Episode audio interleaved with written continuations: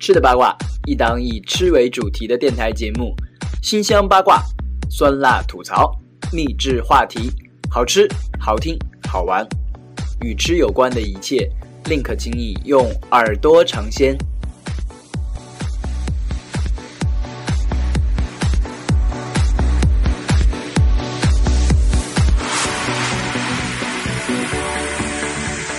本节目播出，特别感谢看台 FM 大力支持。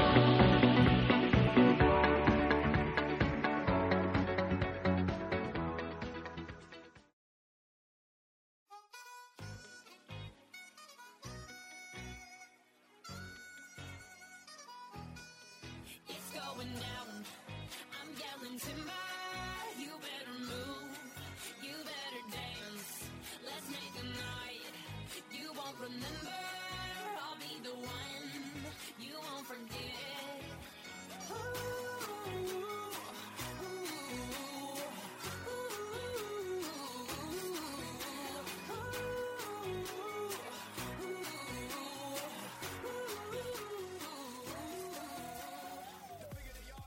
大家好，欢迎来到吃的八卦，我是主播 Link。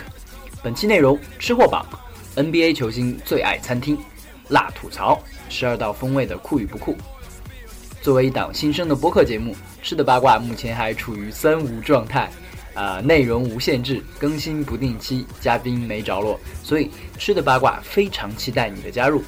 无论是饭局约吐槽，还是网上聊美食，甚至在餐厅后厨或朋友家里边动手边录，只要话题与吃有关，从国内外好吃的餐厅、美味的菜式，到饭局约会的正确姿势，甚至是吃什么滚床单更事倍功半的八卦，都欢迎你的加入。我的联系方式：微信 link 下划线 z 下划线 turning l i n c 下划线 z t u r n i n g。特别感谢看台 FM 主播八月的盛情邀请，在荔枝 FM 中搜索“看台”，你就能找到更多有趣的杂谈节目，欢迎和我们一起互动。好，现在就进入本期第一个板块——吃货榜。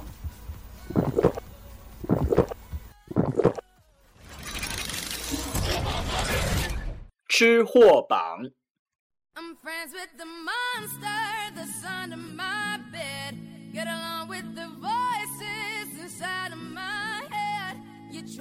呃，新赛季的 NBA 即将拉开帷幕。那录节目这天正好也是 NBA 中国赛上海站篮网对国王的比赛啊，打得火热。呃，Link 的好朋友也是在现场。嗯，他据他透露，呃，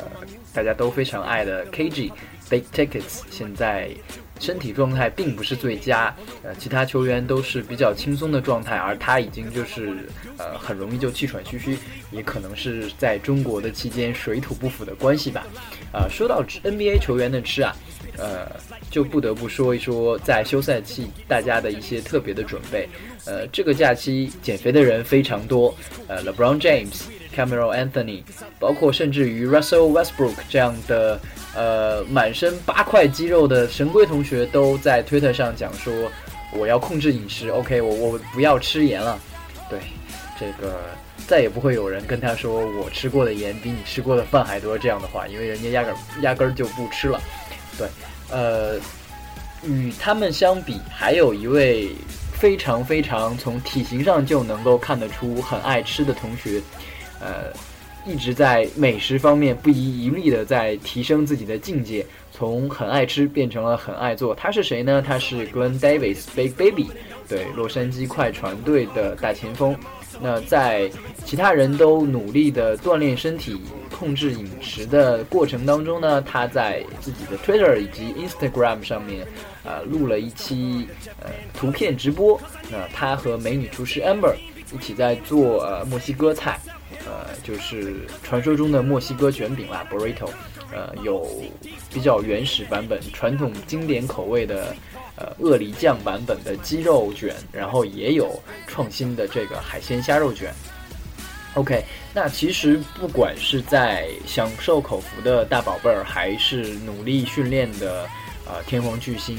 呃，小皇帝詹姆斯也好，然后甜瓜安东尼也好。其实对于 NBA 或者说对于运动员来说，呃，每年都有大量的时间在客场或旅途中奔波，照顾好自己的胃口。其实不只只是一件为口福的事情，更是为自己的身体、为球队、为成绩、为职业生涯做一个非常好的一个铺垫。那么，大家都知道，其实，在客场途中是不那么容易有机会说自己专门的去有足够的条件准备特殊的呃定制的食谱，或者是自己的个人计划的餐饮。那他们会在客场当中去哪里吃饭呢？那就是今天我们吃货榜的这个话题，好吃量又足，NBA 球员最爱的连锁餐厅。呃，从谁开始呢？那么我们就还是从天皇巨星，当今 NBA 的最大的一个代表人物，今年夏天的话题人物之一，LeBron James 小皇帝，他回到了克利夫兰。那么克利夫兰有什么他一直挂念的好吃的东西在？呃，向他招手，向他诱惑呢？呃，其实他最喜欢的餐厅是一家叫做 Morton's 的 Steakhouse 的牛排屋。对，呃，这家牛排屋有什么特别之处呢？它的运行人之前在七零年代的时候做过花花公子，也就是 Playboy 的整个公司的饮食以及呃休闲服务这方面的。呃，一个支持运营的工工作，所以在呃 Morton's 的 Steakhouse 这家牛排屋当中呢，整个氛围都是非常非常的放松跟自在。那大口吃肉，大口喝酒，并且呃，不仅仅是一个快餐连锁的概念，更多的是球员们可以在一起做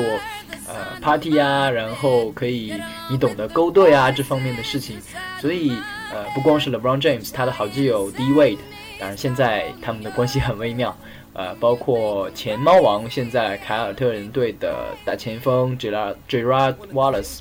包括风城玫瑰 Derek Rose 都是这家牛排屋的一个忠实的拥趸。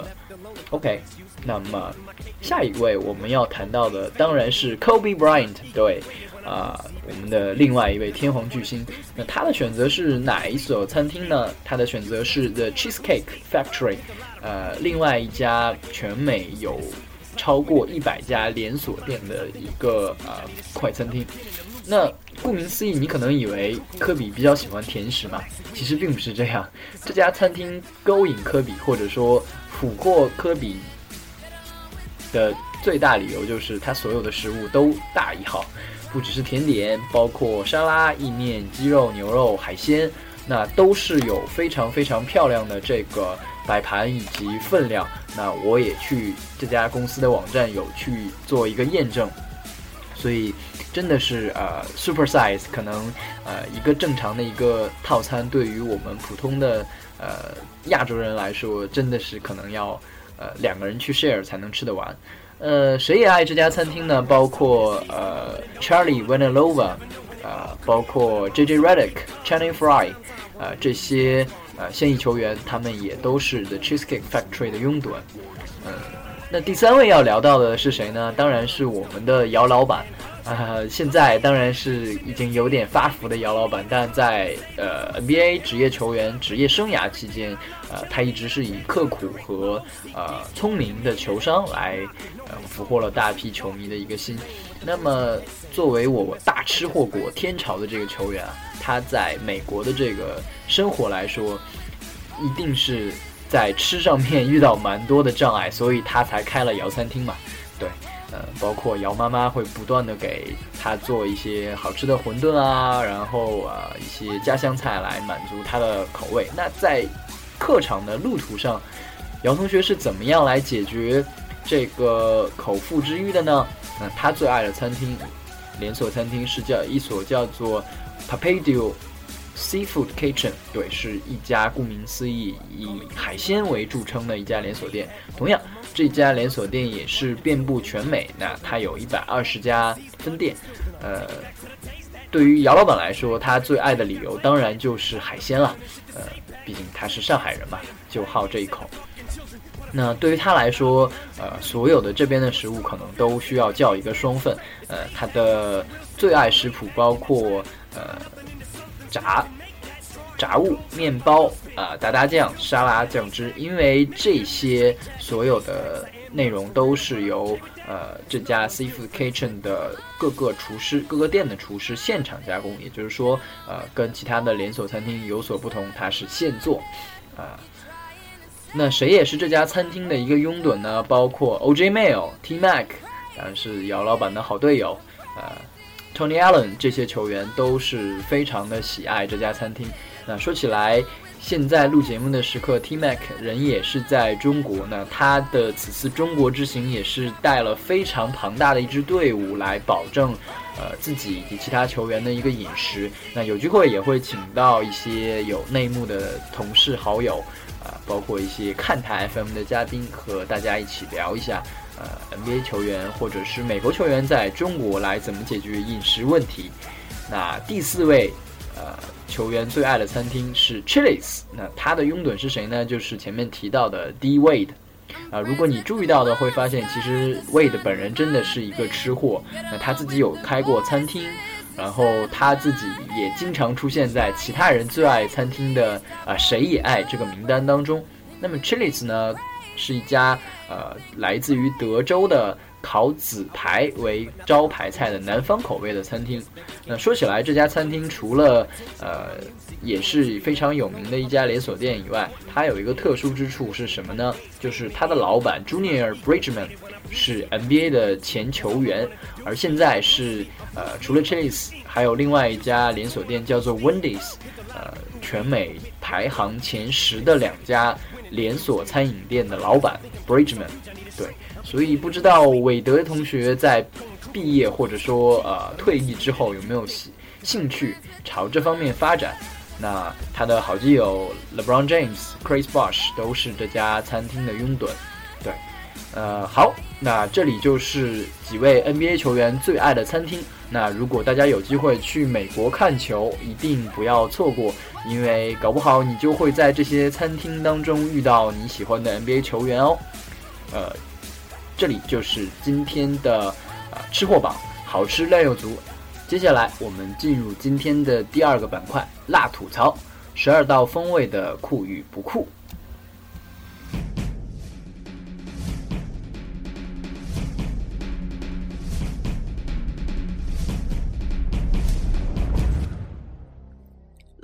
吐槽。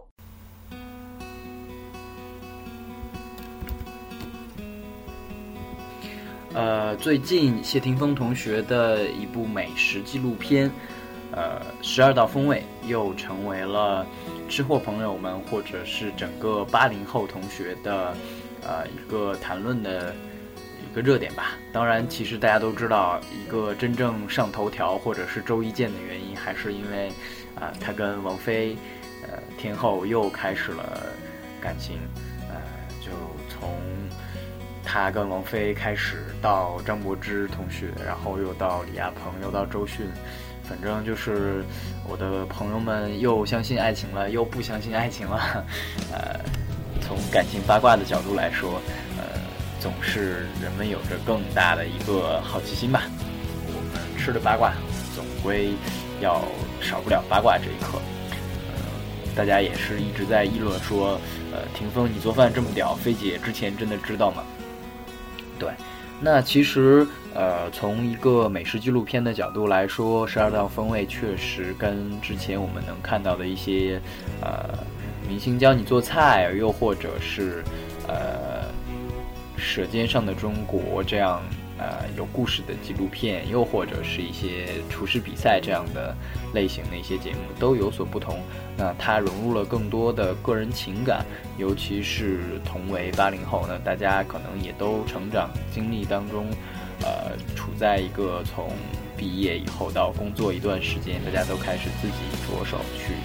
呃烹饪，自己去解决伙食问题，所以看起来可能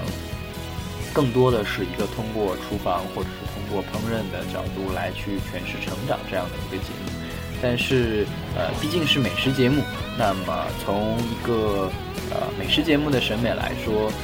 十二道风味到底有哪些酷，哪些不酷，又有哪些值得吐槽的地方呢？那我们今天就来呃聊一聊。呃，作为一档美食节目的审美，嗯，其实美食节目无非是告诉大家三件事：第一件事情是告诉你什么好吃；第二件事情是告诉你怎么吃到；那第三件事要告诉你说为什么这么好吃。那从这个角度来说，任何的美食美食节目，无论是旅行类，还是呃菜谱类，又或者是竞赛类，都在努力的诠释这三个问题。那对于十二道风味来说，它有没有在这三个问题当中交上一份满意的答卷呢？啊，我们来看一看。那第一个部分，呃，我们的吐槽的标题我可以总结为吃的审美口味不定。那做的酷的部分有呃西班牙火腿，有新加坡的拉萨，但是不酷的地方也有巴黎的火锅。呃，为什么说呃？西班牙火腿，呃，伊比利亚展梦和乐沙的部分是小谢同学做的很酷的地方呢。其实，呃，就像我们旅行的一种看法，或者是旅行的一种玩法一样，呃，对于吃这件事，在不同的国家、不同的地方，呃，吃当地的人最喜欢的东西，那才是对不同人生的一种探索和体验。我相信这也是谢霆锋。在这个节目当中一直所倡导的呃一种精神，所以说呃入乡随俗，那对于呃伊比利亚半岛的国宝级的火腿，对，那这当然是一个非常好的呃选择，包括他有提到说呃这些黑色的猪吃橡树石的这些呃小猪们，那他们的火腿是最棒的，那这就是一种对呃饮食文化或者是对。已经公认的一些美食的啊标准的一种尊重，那包括乐沙，乐沙的原因又是因为在东南亚，呃有专门的这种呃烹调的一种方式，呃和调料，比如说虾酱，比如说香茅叶，比如说啊在其中他一直反复提到用到的一些啊迷迭香、九层塔这样的一些食材，也跟他的妈妈是泰国人可能有很大的关系。那反过来，为什么说？巴黎火锅的部分就很不酷呢，因为，呃，在世界上可能为数不多可以跟，呃，天朝这样的大吃货国可以相提并论的美食的国度。嗯，无论如何，呃，再有相恋或者是思乡的感情也好，或者是惊喜也好，其实都不如，呃，一一顿真正用心寻找或者是用心烹饪的，呃，法国的这样的，呃，一道美食，可能更符合美食节目的一种。原本的精神或者说审美吧，所以说在吃的审美什么好吃这一部分，啊，小谢同学的口味发挥是不大稳定的，啊，这是我们的第一个槽点。那第二个槽点是什么呢？就是啊做的手艺火候不稳，啊酷的部分包括啊百人猪蹄，也包括啊刚才提到的呃拉萨，但不酷的部分呢，也就包括了飞机餐。它的呃分子料理，那为什么说呃做的手艺火候不稳呢？其实呃对于美食节目来说，呃我个人非常推崇美国的一个呃饮食频道叫做 Food Network，对，那它顾名思义是一个完全呃只有食物或者是由美食来。内容来组成的这样的一个频道，那么它的节目当中也不可避免的会有很多呃跟烹饪或者是跟呃旅行有关的节目的部分。那么他们做的最好，或者说呃从告诉你怎么吃到，那无非是怎么买或怎么做。那这个角度来说，做的很细致的点是在于呃每一次教学的烹饪，或者说每一次这个美食的介绍都是有足够的场景。那稍微扯远一点，老外其实有很大的请吃饭的这个习惯，但跟我们不太一样的是，他们更喜欢家宴的形式。所以在不同的宴请的场合，无论是跟朋友、跟家人，或者是在不同的节日，那都有固定的食谱，跟我们一样啊。同时也会有具体细致的一个操作的啊建议或者是流程。那比如说在婚礼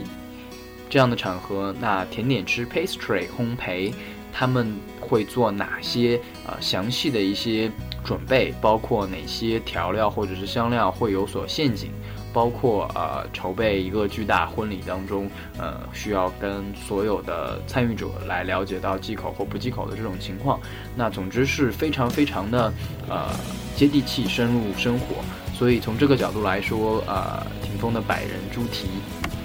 那一集就真的是有跟他自己的职业，包括和呃当时跟赵薇的这个约定的内容有一个对应的搭配。那一次做一百人的饭，其实是一件非常不容易的事情。不管说节目内容当中有哪些是夸张，或者是啊剪辑出来的效果，但至少呃有这样的一个尝试。那在这样的场景当中去烹饪一个呃跟其他餐饮或者是美食节目完全不同的一个情况，那我觉得是一个非常棒的尝试。那为什么说飞机餐就不大酷呢？还是同样的道理，因为。对于飞机餐来说，呃，那它有它独特的一个要求，或者是一个服务的一个标准。那其实并不是说飞机餐就没有好吃的。那我推荐大家可以去关注一下一个微信号，叫做“吃很重要”。那它有去讲从二十年代开始，在呃美国的航空公司里面，可能你在飞机上吃到的餐是在呃。地面上能够吃到的餐的同样的水准可能会更高一些，这样的情况包括有呃很完整的牛排餐或者羊排餐，对，然后又怎样因为呃廉价航空的冲击，包括航空商业的一个变化而慢慢转变到我们现在的这个状态。那霆锋谢霆锋同学在呃飞机餐的这个部分，可能呃这一集的编剧同学并没有很好的把握呃。澳门，或者是他自己对于就是服务不同的呃乘客这样的一个场景的这样的一个把握，所以说呃火候不稳吧。当然，额外的要吐槽的一点就是说，呃，作为一个厨师，或者说作为一个爱下厨的人，其实整个节目里面出过很多很多次前后呃驴唇不对马嘴的情况，包括呃在涮火锅那一集。茼蒿啊，白菜啊都不见了，然后每一集当中都会有菜谱，但是可能跟最后，呃，他本人出镜，呃，教授大家的这个烹饪过程里面提到的菜谱都是完全对不上号。呃，第二集里面去大家钓的是鲷鱼，但最后我们烧的是鳕鱼，包括呃在呃西班牙那一集分子料理里面去做的叉烧。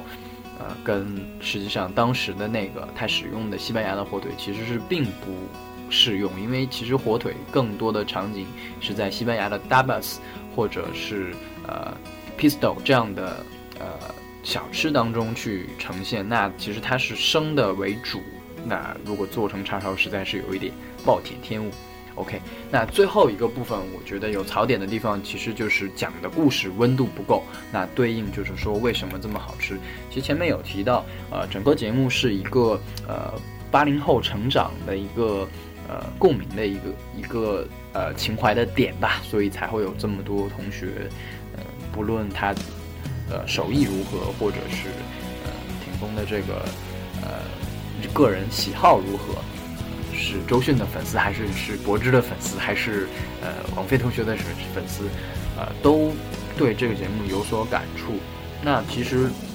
真正好的食物，或者说一个特别好吃的东西，呃，背后一定会有一个呃它这么好吃的理由。比如说对于二郎来说，那寿司之神就是讲究一个呃一直传承的一个极致的服务精神，甚至于包括。它的很多细节，包括呃握寿司的手的温度啊，毛巾的温度这些，那确实是一个人对人的传承。那呃，比如说我们都喜欢的，一直在提的妈妈的味道，那是因为每个人有自己小时候吃饭的这个回忆。那同样的，在呃十二道风味当中，很酷的部分是在于他跟母亲、父亲的互动，呃，潜移默化的受母亲影响，所以。每一道西餐里面，他都很喜欢放香茅，并且他对，呃，东南亚口味的这种，呃，拉萨也好，或者是其他的烹饪也好，都有，比较好的一个掌握。那跟他父亲的互动，也许不是体现，不只是体现在吃上，或者是烹饪上的，它是一种生活方式，或者说对，呃，打猎，或者是对，呃，用一些比较原始的方式，因为后面有一集他去抓那只鸡嘛，对。都有一种认可，那可能呃也是一种呃对于食物或者说对于烹饪尝试的一种呃认可吧。那包括他跟自己的好基友陈奕迅去玩鸡蛋仔，去啊不是玩了，就是去创造鸡蛋仔世界纪录这件事情的时候，也是因为从小到大在香港成长，那确实确确实实像他所说，他希望自己的小孩能够呃还吃得到很地道或者是很呃有传统风味的这样的小吃，那。反过来就是说，在讲故事的时候，要很多是他的明星或者是土豪朋友们，但是，呃，可能就没有前面讲的这三点，就亲情跟很实在的友情当中能够触发的点，呃，比如说张家辉的故事，他最后还是没有，没有一个最后的一个句号，显显得有点突兀，包括跟房祖名的互动，那。啊，又生涩一些。尽管其实老外的烹饪节目里面也是非常会，呃，有情感情绪，呃，无论是就是烹饪团队的情绪管理，还是说呃去抓一些细节，呃，像我刚才描述的场景，甚至于评委这边的一些当天的一些场景，但是呃，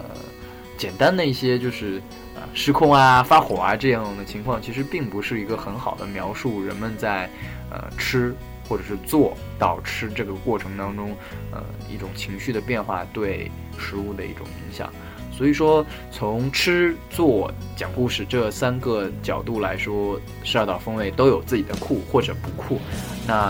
呃，我个人是非常推荐刚才提到的 Food Network 这个频道里面的一些节目。那不管是从呃烹调的方式，然后烹饪的对象，然后从厨师比赛、旅行到啊，一些呃餐馆的所有者，他们去讲的故事，那都是非常好的一些内容，包括怎么样去看到一个很棒的美食节目，都可以从其中找到答案。